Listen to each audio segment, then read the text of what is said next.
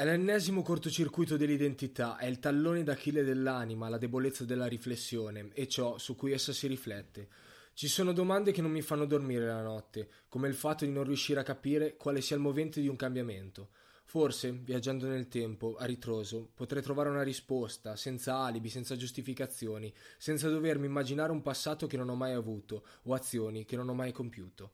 È troppo profonda la spaccatura dell'identità dopo un cambiamento per trovare una risposta. E in questa direzione ci si muove, mi muovo, ci muoviamo tutti, lasciandoci sprofondare, lasciando che i polmoni collassino, senza più respiro, affogare.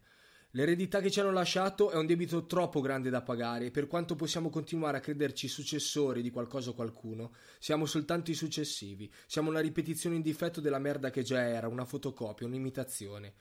Quando mi sveglio e penso che con questa mia disperazione si sono svegliate ogni mattina milioni di persone ripetutamente negli ultimi 50 anni, penso di capire che tanto del male che c'era potrebbe improvvisamente tornare, amplificato da una regressione intellettuale, sociale, umana. Così faccio un processo a me stesso, perché fare un processo ai colpevoli sarebbe impossibile. E penso, e spero con tutto il cuore, magari attraverso una canzone, di poter cambiare le cose.